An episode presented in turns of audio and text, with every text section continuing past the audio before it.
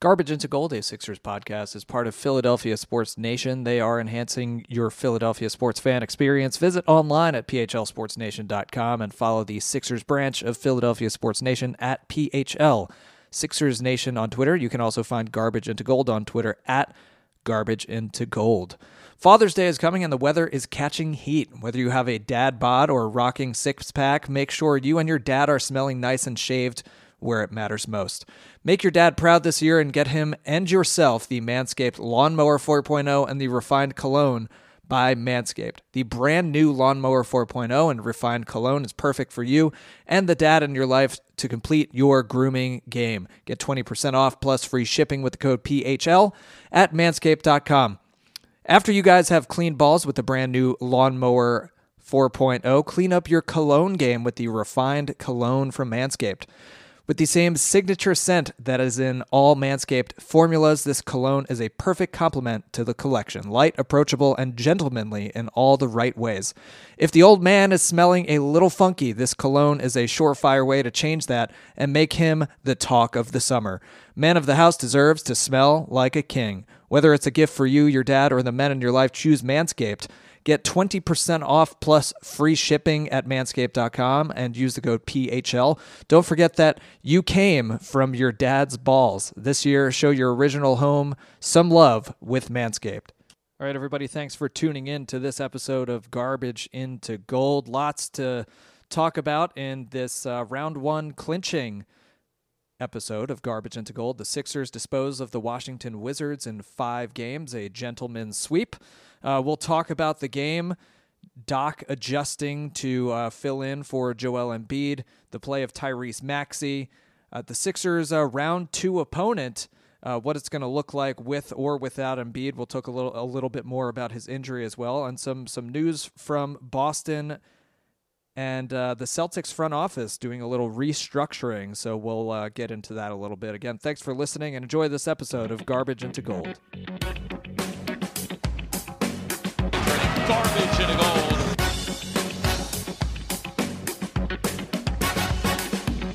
Turning garbage into gold. Joel Embiid turning garbage into gold.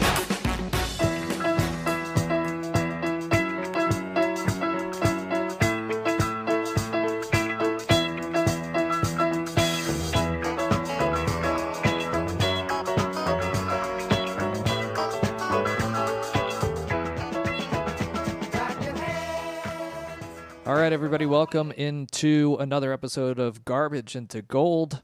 I'm one of your hosts, Brandon Apter, feeling as good as I can after the Sixers take care of the Wizards in five games with an injured Joel Embiid. And I'm joined by my co host, Jesse Larch. Uh, Jesse, how are you feeling now that we're moving on to the next round? Feels good. It sucks that it took five games and a near death experience from Joel, but you know, on to the next one. As uh, I'm sure Ben Simmons will be tweeting after this game or in, posting on Instagram as he usually does. O T uh, T N O. That's what it stands for. See, learn something new every day, Brandon. I think the first person I ever saw tweet that uh, from the Sixers was Rocco, actually. Oh my boy, I think he was a Rocco guy. Um, who isn't? Who who isn't a Rocco guy? Uh, I guess it depended on the night for me. He was the most polarizing Sixers athlete until Ben Simmons, I guess. And then once he left, people focused completely on Ben Simmons. But hey, we're not going to talk about that um, tonight because, gosh, he had a really good game. Tough night for the Ben Simmons critics. Yeah, pretty tough one for guys like me. But Guys like you. so the Sixers take care of business uh, without Embiid. They win 129 to 112. They were only up two at uh, at halftime. Um, you know, took a little time to get going without Embiid and everything. Washington shot really well in the first quarter. Uh, Sixers started to to play a little bit better in the second quarter, and obviously got their first lead at the end of the second quarter. And then um, you know, towards end three, you know, beginning of the fourth quarter, uh, they really started to pull away, and uh, and that was kind of that.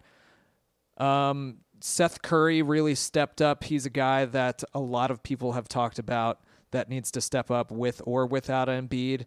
You know, having him consistently shooting threes is a big thing, uh, a big threat for uh, Simmons and Embiid to be able to st- space the floor. So him scoring 30 points in Embiid's absence, po- uh, playoff career high 30 points, uh, is huge. Uh, Simmons a triple double, 19 points, 11 assists, 10 rebounds. Tobias Harris, who might I mention was suggested to be benched by Tyrone Johnson of 97.5, the Fanatic, absolutely garbage take, uh, had 28 points. And then we have Tyrese Maxey with 13 points off the bench. Um, so I guess Jesse, just just to start off, like kind of your your overall thoughts on the game, what you like, what you may not have liked. Um, great Dwight Howard game, great Ben Simmons game, great Tyrese Maxey game. I feel like everyone really tried to step up and do their part. Um, I guess I don't even want to say Shake didn't try. It's just Shake and Mike Scott got cut in the second half. But really, those lineups in the first half, I was just like scratching my head, and then it all came together beautifully in the second half. They gave Tyrese Maxey the run that we've all been waiting for, and you know, it just seemed like the team really started to click there at the end. Yeah, and um, yeah, I mean, I'm I'm gonna I'm not gonna lie. Like first half, um, I wasn't concerned. I wouldn't use like the word concerned. Uh, like I wasn't worried in the first half that like oh my god they don't look good and they're gonna not win another game this series. But you know with the with the Embiid news and and us being cursed. Uh, it was not it was not a great start to this one, so it was nice to see them kind of get in the flow. And I think uh, I I think after a pretty poorly coached game uh, by Doc Rivers in Game Four, uh, he came came back and really you know uh, threw guys out there. If they played well, they stayed out there, and if they didn't, they did not stay out there. So it was nice to see Doc Rivers. Uh, make some adjustments and I think one of the most shocking things that we knew, um, you know, what what was the big question going into the game was who they were going to start in place of Joel Embiid, and I think the vast majority of the fan base was hoping that they would start Ben Simmons and and then somebody else on the wing, uh, but I'm pretty much I'm pretty sure everybody was expecting Mike Scott to start just because we've all gotten to to know some of Doc Rivers' tendencies, and that just would have seemed par for the course. So um, Ben Simmons at the five uh, to start this one. Uh, were you surprised? Were you surprised by that? And and how do you think Ben did uh, holding his own down there in the post?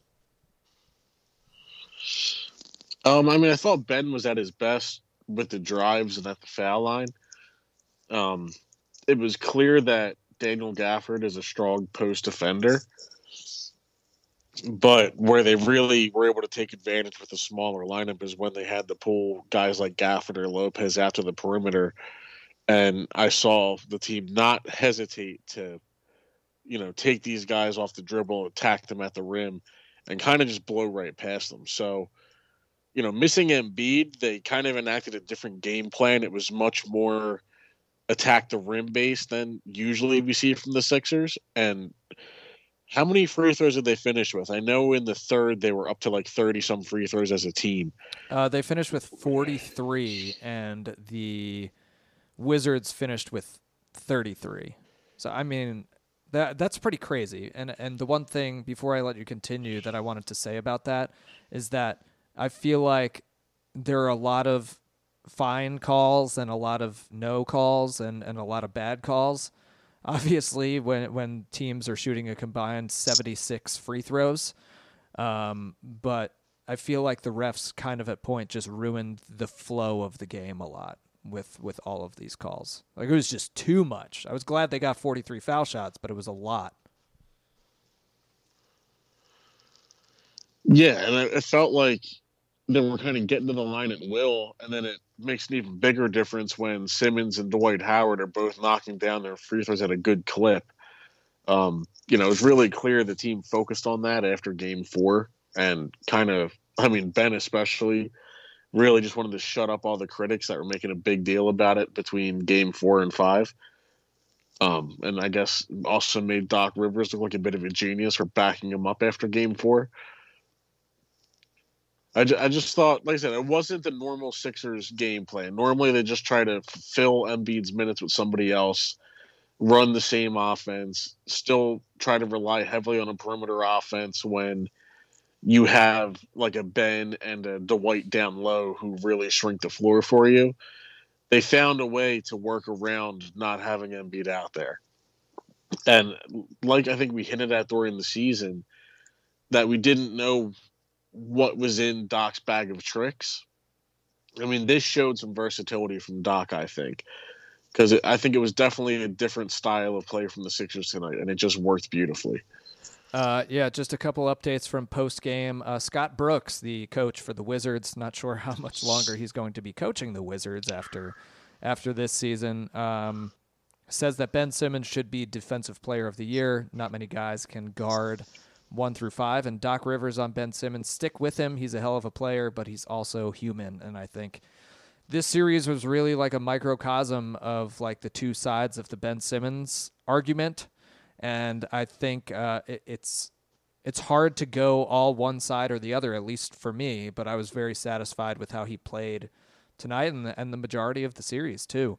Um, and I think uh, starting him at the five was was good. There were, uh, you know, I I was a big fan of how he finished and uh, got more aggressive, especially in the second half. I would have liked to have seen him get maybe like a little bit more aggressive and less passive in the first half uh, and maybe they could have avoided like the slow start. But that's just me like picking picking out negatives in, in what was a, a phenomenal performance from him.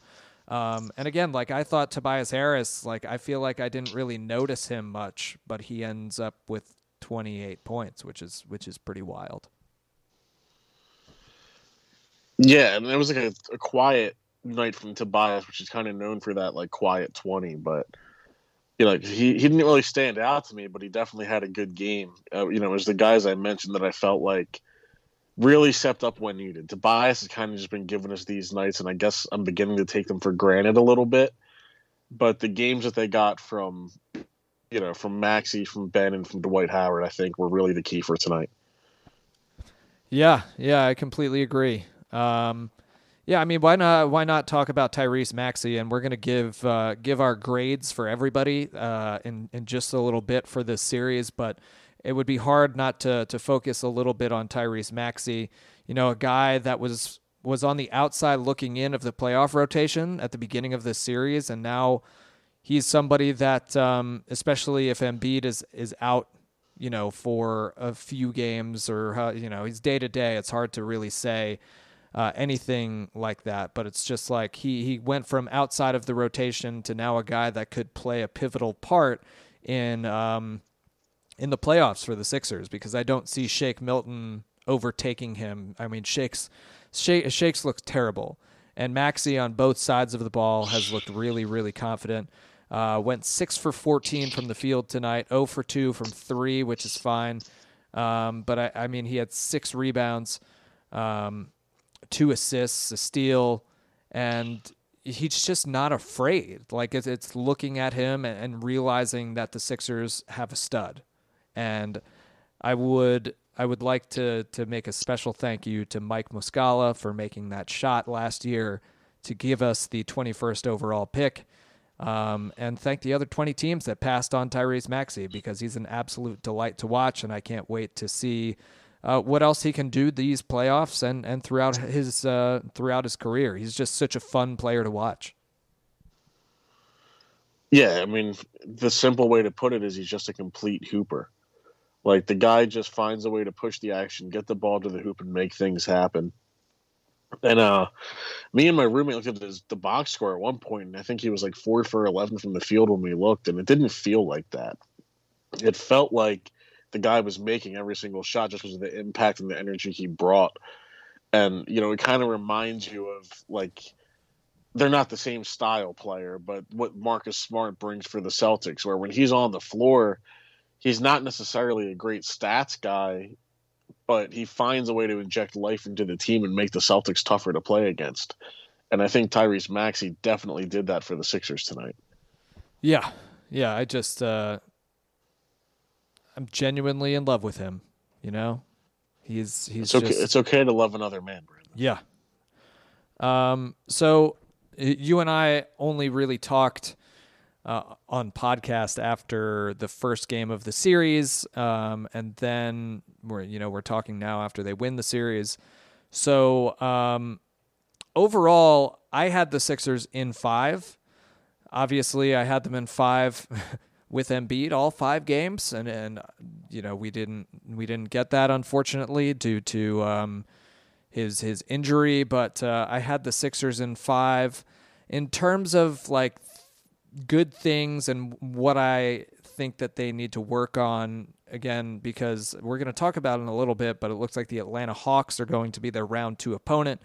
Um, and it's another team that likes to run with pace and another team um, that has a small guard like Brad Beal that can really light it up. Except I feel like Trae Young is a little bit more dangerous from beyond the arc and just shooting those really long Steph Curry length uh, jumpers and being able to make it. Um, so I think overall, as a whole, I think the Sixers started slow a little bit defensively in most of the games, and then it kind of ramped up as the games went along. Um, but I think they got really nice efforts from everybody, and I, I, you know, I think I was most most impressed by you know the the few guys off the bench. I think their depth was good. Obviously, Embiid was very good for the games that he played. Uh, he was a little uh, foul trouble game one, but since the second half of game one and through games two and three, you know, it was, it was Joel being Joel, and um, and I and I think the big thing that they do need to work on, especially with a team like the Hawks, um, on their round two schedule, is transition defense. You know, they can't really afford to to sag and and get back slowly against guys like Trae Young, John Collins, Clint Capela, uh, Kevin Huerter. Uh, any of those guys. So I think overall, as a whole, the Sixers took care of business, and the vast majority of their wins um, were convincing. Other than game one, game two, three, and five were were pretty convincing uh, score wise at the end of the game. So um, I feel pretty good going into this, uh, going into round two. Obviously, I hope we get Embiid back, but uh, I think seeing what we saw tonight. Uh, I know that the Knicks and the Hawks are both better than the fake playoff team Wizards, but I feel like I would feel confident either way that the Sixers would be able to beat them. Uh, and how many games? I'll, I'll, talk about that later. But um, what what about you? Overall series takeaways, uh, some good things that you liked, and what what you may have uh, seen that they need to to work on.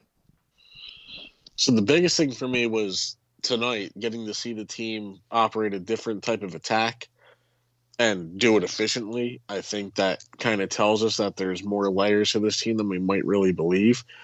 Um, you talk about being dominant in games two and three, and a lot of that was Embiid being Embiid. But without Embiid, they show that they are more than just a team that leans on their star, which I think when you get deeper, if you know, assuming you go past the Hawks, that's going to be vital. Is when that option's not there, how do you score the ball and how do you beat the other team? And it's the Sixers showed they have ways to do that. I think that's a huge takeaway. Um, I mean, the other thing is like now you have this question of do you keep riding Tyrese Maxey? Do you try to let shake it out of his funk and try to kind of get that the guy who we thought at the start of the year would be a six man of the year candidate back? You know, so I think I don't expect Doc to quit on Shake, but I think Tyrese Maxey's kind of kind of put it to bed that he needs to be on the floor more going forward. Uh, yeah, definitely, definitely. Um, so why don't we go go ahead here and go through quickly, go through this, uh, go through our grades. We're just going to go through all the guys. Talked about some of them soon. Uh, you can feel free to elaborate as much as you want. Um, but why don't we start off with the coach Doc Rivers, and I'll let you go first on that one. Uh, I'll say B plus. I feel like some of the rotations were a little head scratching. You know, I, I still don't love having an eleven man rotation in the playoffs. But you know, all in all, I think when he had to adjust and when he had to make certain decisions, he did. I think he could be a little a little wiser with his challenges. He could have challenged some of the bad foul calls on Embiid that force Embiid off the floor, like when he gets to his third foul in the first half and you have to take him off when it was clearly not a foul. I think that was game two or three. Like that probably could have been a little bit better use of his challenges. Mm-hmm. Um, but all in all, I think he did a really good job. I think you know to get the team up for this game to come out the way they did and compete the way they did tonight without their star player. I think that's a testament to him and a, a, testament to the team as well, but a testament to his ability to motivate and prepare the team. Um, so yeah, I mean, no complaints with Doc. Yeah, I mean, I, would probably go B B plus. I think, um, you, you know, we're never going to see like Paul Reed or anybody get minutes in the playoffs like this, but I just I can't do Mike Scott minutes. They're they make no sense. Uh, I know that they probably only happened in Game Five because Dwight Howard was uh, had two fouls in the first half, um, and Tobias also had two fouls in the first half. So maybe it's protection for them. Maybe he wasn't planning to play Mike Scott at all.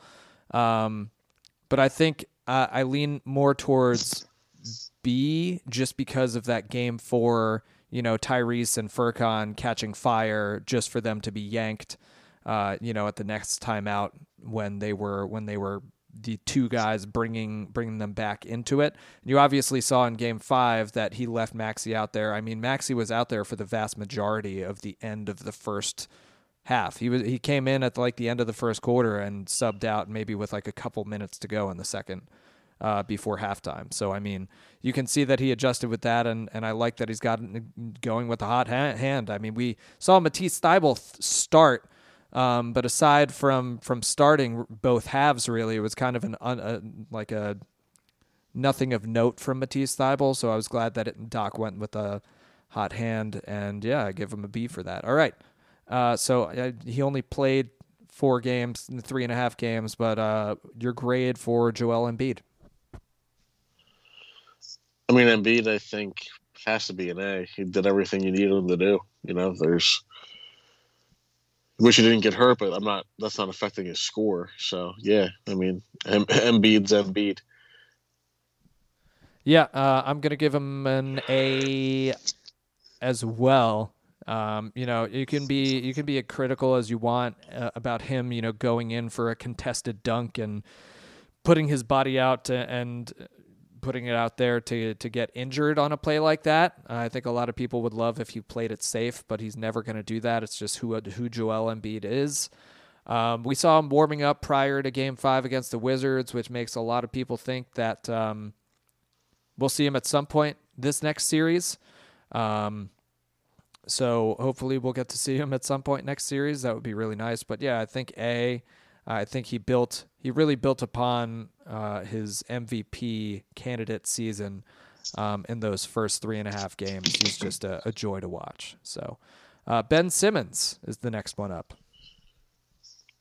Uh, I guess he's a B plus just because of like the foul shooting wasn't great, but overall, I think he had a really good series. I think he was great defensively. He filled all the gaps that were needed outside of scoring, as well as contributing some scoring of his own. I thought he had a really good series. I don't really have a problem with Ben. People made a big deal about the foul shots in Game Four. Um, I feel like he rectified that, or at least reconciled that. And I think the rest of his play in the series was actually phenomenal. Yeah, uh, apparently, uh, Ben Simmons at the podium uh, post game said that he told Seth Curry today that he needed 30 from him while they were playing Call of Duty Warzone. So that's great. And Seth actually had 30, so that's good too. um, yeah, I mean, I'm I'm uh, I'm in the B B plus range for Ben. Uh, I think overall he had a really really tremendous series. A six ten guy guarding a fast guy like Bradley Beal, it's it's a challenge. I mean, it's it's challenging and uh, he did a great job. You know, Beal's always going to get his. I think defensively, Ben did really well, um, and I think there's always, at least for me, the want for him to do a little bit more offensively. Uh, the free throw thing was was big in, in game four, and him being in foul trouble was also a big thing. So, uh, still a lot for him to work on, especially um, not a lot. Still, still things for him to be more consistent with, uh, especially when Embiid is sidelined. And I think in the second half he really took control and and realized like when when he needed to take advantage of of different things, whether it was seeing that he had Ish Smith or Raul Neto on him, so just to you know post them up and either find the open guy or just make the basket because you're bigger and stronger than them. So yeah, I go big uh, B B plus for Ben. Uh, Tobias Harris. Uh I guess I'll give that an A minus. Like I said, the quiet scoring, he was just consistent. But yeah, no, he he did everything that they needed him to do. I don't feel like the Stars really let anyone down in this series. Um, yeah, I think I'm gonna do. Hmm. This one's tough. This one's tough only because the I guess his game four wasn't great, given it was their one loss. So who am I to, um, you know, judge him completely off of that? I'm just trying to pull off what what uh, pull up what he did during the series. So, uh, 37 in game one, 19 in game two, 20 in game three, 21 in game four, 28 in game five. Uh, shot over 52% from the floor and 40% from beyond the arc. Uh, so again, I think like it's very quiet what he does, uh, and that's fine. And uh, you know that 37 point effort uh, in game one was huge when Embiid was in foul trouble. Uh, so I'm gonna give I'm gonna give Tobias an A minus. You know, I'll give him a pass for that not great game four. Everybody has a game off and he's really just been solid, especially in the clutch for the Sixers uh, this season. Uh, Danny Green. Um, I guess he'll get a B. I feel like he just did what he usually does, knocked down his shots, played some really strong defense. You know, he he filled the roles. I, I don't like. It's, I can't think of anyone outside of Shake that really like was below expectations for this whole series. Right. Yeah, I mean, I would probably give Danny a B, B plus, uh, and I think only only uh, if for you know I would have liked to see more from him offensively in like a couple of the games. He's not like a twenty point per game scorer, but or, or anything. But in games two and five, you know, you only get a five point output from him. I think he held his own against Russell Westbrook and Beal when he needed to. Uh, didn't really commit any stupid fouls. You know, Danny Green's one of those guys where I feel like during the regular season he ends up picking fouls and looking like, hey, what did I do? Uh, but he committed less than two fouls a game, which is great, especially for a defender like him. Um, but overall, I mean, he shot over 47% from three. Uh, he's really, really uh, great from, from the corner, which Marc Zumoff calls the greenhouse now, which I absolutely love. Uh, so yeah, I'll give Danny a, a B plus. Uh, Seth Curry is next. Uh, I guess with tonight he moves into that A minus for me because I mean, you know, gives you thirty in a closeout game. That's that's a huge lift to get, especially with Embiid's points out of the lineup. Yeah, yeah. Um, I think I think I go Again, he's another he's another he's another tough one just uh, just because you want you obviously want some more consistency from him.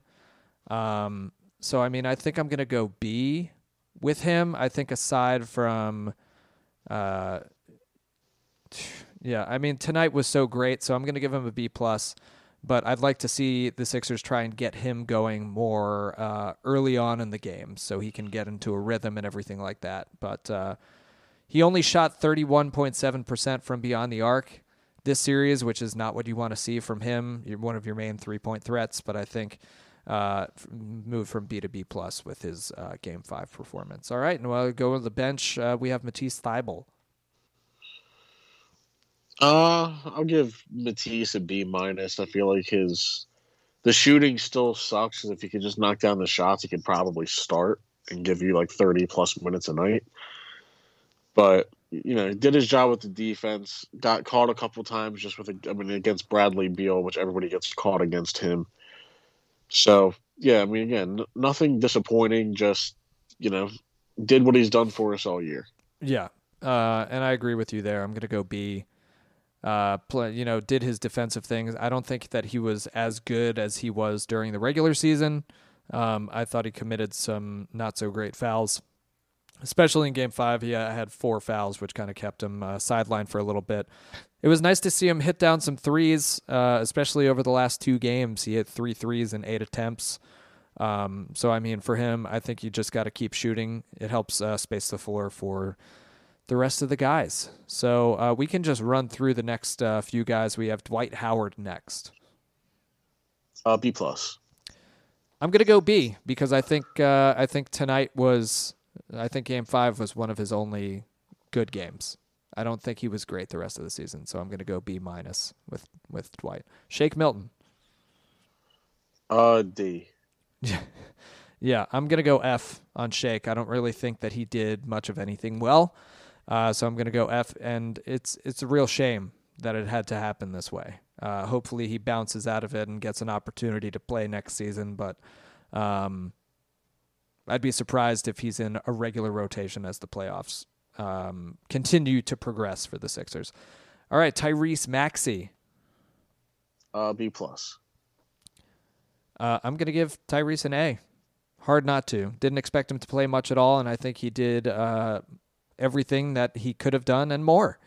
Um, you know, shoot shoot a couple more threes, Tyrese, if you if you want to. But uh, once he start getting uh, once he starts getting those calls on his drives to the rim, uh, gosh, he's going to be even more dangerous. I mean, he had some he had some um, drives right past Robin Lopez and and getting layups over Lopez too that were just super impressive. So I'm going to give him an A. Furkan Korkmaz.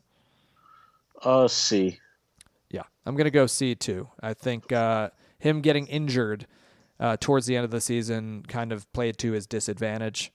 And uh, unfortunately, like he hit some, I think he finished with 10 points in game five uh, and hit some really big threes as they were starting to expand the lead. But uh, yeah, I think C is, is, is a good one. George Hill. Uh, I guess I'll say B minus on him. All right. Yeah, I'm going I, to. I I liked his play. I just he wasn't like a a difference maker, but his his the added his ball handling and just his veteran presence. You can feel it out there. It's he needs to be on the floor, but Yeah. it's not the same as you know when a Maxey or Thybulle come out and actually kind of shift the tide of the game. Yeah. Um, yeah, I'm gonna give him a B two. You know, he had 11 points in the first game, 14 points in their game four loss. Um, but from him, I just want to see some more three point shooting. Uh, again, two attempts per game for a guy like him, I think is too few. Um, you know, I want to see more like five or six. I know he's not one of the primary offensive options, especially now with Maxey uh, playing like he is in the second unit, but um, would like to see him shoot more from long range. And the last one, just for the good of the order, Mike Scott. F. I don't, it hurts to do that, but like I don't even remember his minutes. Like Yeah. Um, you know, I'm gonna I'm gonna give him a D. I'm gonna give him a D. I'll give him the benefit of the doubt. You know, he goes out there and he plays hard. That's that's really it. I'm not saying that he has any good basketball skills at this point in his career. I'm not good at basketball, so who am I to judge? But uh, you know, he goes out there and he's outmatched by guys that he's playing with. Yeah, playing him at center is out of position. So, um, yeah, D. Um, okay. So um, r- before we talk about round two, I'm going to take a quick pause to talk about Anchor. All right. Um, so the Sixers will officially start their second round playoff series on Sunday. I'm trying to think of what the date is. Sunday, June the 6th. No time for it yet, but the Atlanta Hawks uh, defeated the New York Knicks in five games. Uh, finished the Knicks off uh, in Madison Square Garden tonight. Trae Young, just an absolutely tremendous series from the uh, Atlanta Star, who I feel like early in his career is getting some like Devin Booker treatment, if I will. And I'm not saying that he's better than Devin Booker because he's not. Um, but I do think that his talent is being overlooked because of the team that he is on. And um, uh, having having been able to see him in person a lot, um, working for the Hawks game day and everything the, this past year or two, uh, I mean he's he's just a super fun player to watch. Averaging 29.2 points per game in five playoff games, uh, shooting just a hair under 36% from beyond the arc. He shoots around eight per game.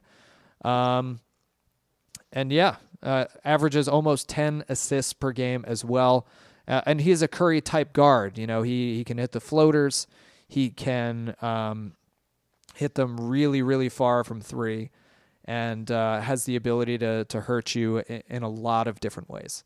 So, right now, I mean, the next thing we're going to talk about after this is the Embiid injury. But I guess going into this series, assuming Embiid is out for uh, you know the first few games, what is your confidence level that the Sixers will be able to take care of business without him against the Hawks?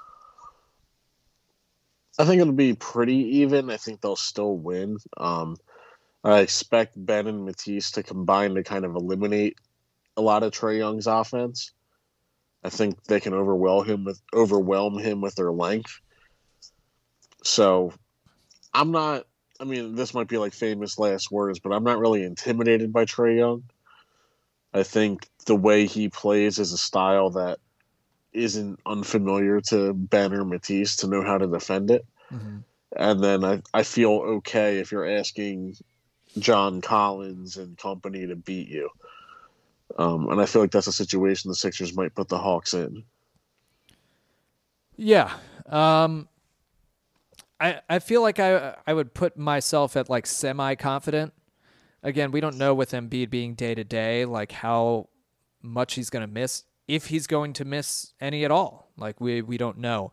Um, so looking at like their starting lineup with Bogdanovich, Trae, Clint Capela, DeAndre Hunter, and John Collins, it's it's a unique way to try and match people up against other guys, uh, just because of how you know the different sizes. So it's just like if if the Sixers are without Embiid and you see them go with a similar lineup to what they were tonight, um, I would imagine that you'd probably end up putting um, Matisse on Trae Young to start because I don't think Simmons. I mean, you, I don't think that you can put Tobias Harris or Danny Green on uh, a rolling big man like Clint Capela. Um, and I think you can easily, you know, put Tobias on uh, John Collins and you know stick stick um, Curry on on Hunter or Bogdanovich or Green on one of those two guys. So I'm not too worried about that. I think you, depending on the matchup, I think you have to go with Matisse to start. Would you would you agree with that, or do you think that they should go more shooting because Atlanta's kind of a uh, you know, one of those like pace and, and score a lot of points teams? Um, I mean, I think it'll probably be a play it by year if Embiid's still out. So I would say run the same lineup that you did tonight, but yeah, they're going to have to be flexible, especially if Embiid's out. Yeah. Um, yeah, so I'd say my confidence level without Embiid over the first couple games would probably be six or seven, maybe. I'll go seven. Um, Sixers two and one against them this season. Uh, they lost the first matchup against them and then won the last two, which was a um, two in a row, like a two game series against them. Embiid not great against them this season, but the reason because of that is that he just didn't play a whole lot of minutes in their blowouts against them in the last two games of their season. So um, I guess again, it's hard to make a prediction knowing what we know uh, with without Embiid. Uh, but what would you say? Sixers Hawks. How many games? Who who wins it? Without Embiid, I'll say Sixers and six.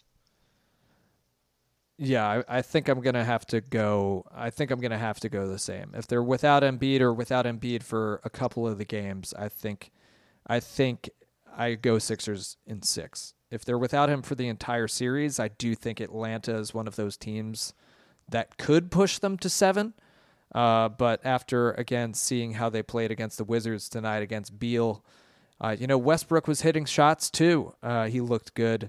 Um, so I think the Sixers have the defensive ability to kind of uh, stop the Hawks in their track. The Knicks aren't an amazing defensive team comparatively to the Sixers, in my opinion. So, um, yeah. So again, round two will start on Sunday.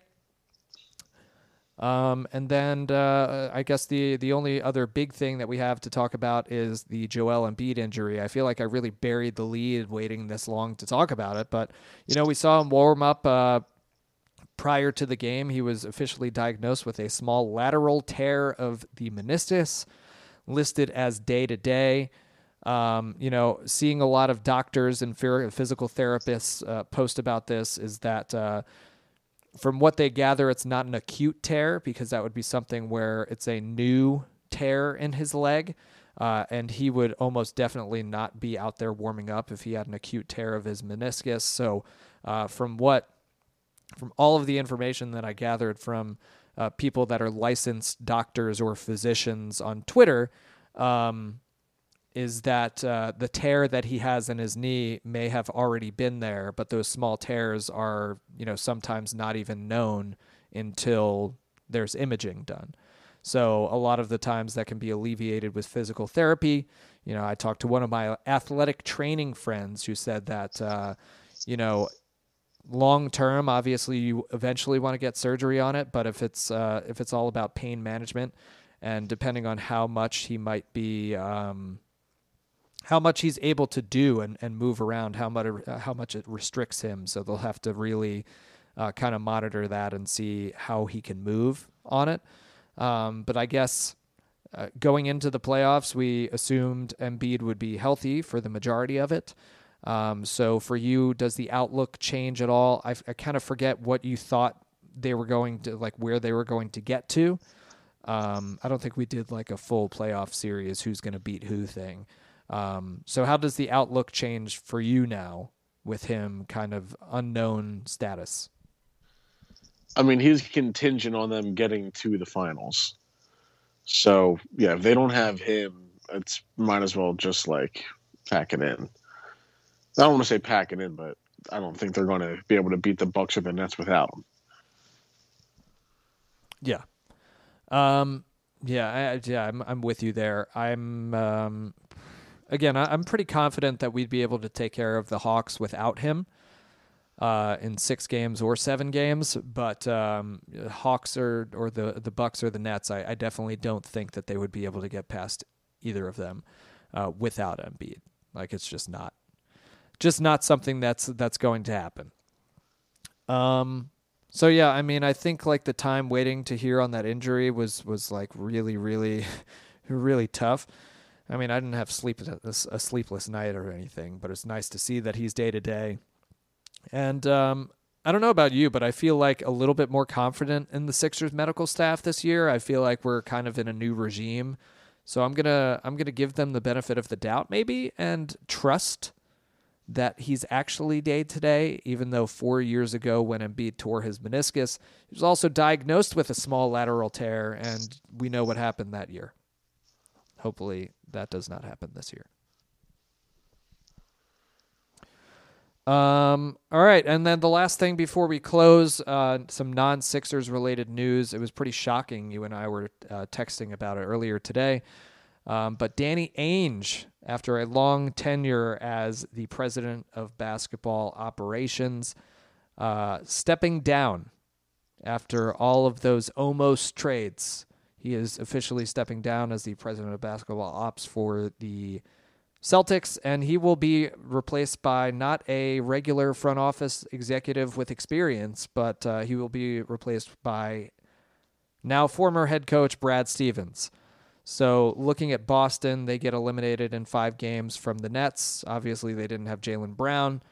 Uh, the Kemba Walker uh, deal, you know, hit or miss on that. You you don't really know, but it's kind of looks like the Celtics are kind of a team that could make some franchise altering moves this off season. So so I guess in your eyes, I know this is a Sixers podcast, but what are your thoughts on on Ainge stepping down and, and where the Celtics go from here? I think the Celtics have been going nowhere fast for the past three or four seasons. Um, I mean, they've had all this draft capital and failed to cash it in on anything, and they just keep drafting the same position over and over and over every single year. Um, I think I finally caught up to them, and I think this is kind of one of those moves where they're letting Danny Ainge save face after promising so much and accomplishing so little. Um, so I understand moving Ainge up in the organization. I don't understand what Brad Stevens did to become the president of personnel or whatever his new title is. yeah. Um, if anything, I'm I'm kind of sad that Danny Ainge is stepping down because I feel like he always again like made drafted the same positions and everything like that. You know, he certainly hit on on uh, some guys as well, and I think he'll be most known for that trade with the Nets uh, to get rid of Kevin Garnett and, and Paul Pierce and, and really kind of uh, get them in a position to to draft Jaylen Brown and, and Jayson Tatum and get Kyrie Irving, even though that didn't really work out for, for them in the long run. But yeah, I think the Celtics, as good as Tatum is, because he's a, a really, really good player, Brown has improved a lot. So they have good two good pieces, but around that, I'm not sure what they have. You know, Kemba Walker is a good player, but is he the right guy to to have around those two guys? You just don't know. Um, and aside from that, like they have some, you know, like Payton Pritchard is okay. Like they they don't have like a super deep roster to where um, they're going to be a championship contending team in the next few years, uh, ba- based on what I'm seeing now. And um, I guess the only thing is I wish uh, Danny Ainge never would have traded with Bryan Colangelo for for Markelle Fultz. So maybe we would have gotten Jayson Tatum, but I'll blame that more so on on Bryan Colangelo. So we would have drafted like Josh Jackson or something. You're right. Is anybody like that you'd be interested in seeing coach the Celtics? That I want to coach the Celtics? Yeah, like what would be interesting to you? Other than Brett Brown, which would be super interesting. Um, I mean, I'd like them to not hire a coach that I think's good. I don't have any on the top of my head that I feel that way about. Um, I mean, I don't think Jason Kidd's a great coach. I saw you sent me he was connected to the job already, so I guess I wouldn't mind that. If they get Lloyd Pierce, I think they'll be in a good spot because I do like Lloyd Pierce as a coach. Mm-hmm. But yeah, I don't know. Yeah, I think uh, I think they're coaching. Uh, I, I, I think we saw Jason Kidd and, and Lloyd Pierce were two names kind of thrown out there by Yahoo Sports. I think they're going to interview one of their assistant coaches as well. But I think they're going to be a team where you'll kind of see where they're headed, um, you know, future wise, franchise wise, based on what they do with their coach. I think that if, if they get a Lloyd Pierce, I think maybe the player development is what they're going to focus on. You know, getting some new young guys in there. Not that they're an old team or anything, and trying to develop guys you know, I like Lloyd Pierce too, but I'm not sure, you know, him bringing the Celtics to, uh, you know, top four seed in the East is, is a realistic thing. And then Jason Kidd, I mean, who knows? He's been an assistant coach ever since his failed coaching gigs, so you just don't know.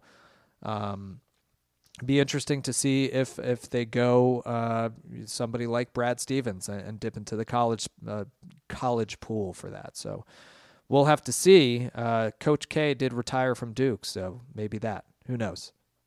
Who knows? Yeah, I, I don't think he's leaving Duke to go to the NBA. Yeah, I don't think so either. All right. Well, uh, that'll uh, about wrap things up for us here on this uh, episode of Garbage into Gold. Thanks, everybody, for tuning in, and we'll probably be with you, uh, if I had to guess, probably after game two of the Hawks Sixers series. Uh, so, middle of next week, depending on when you're listening to this, is when we will chat with you next. Again, thanks for tuning in. Jesse, I'll see you next time. See you later, bud.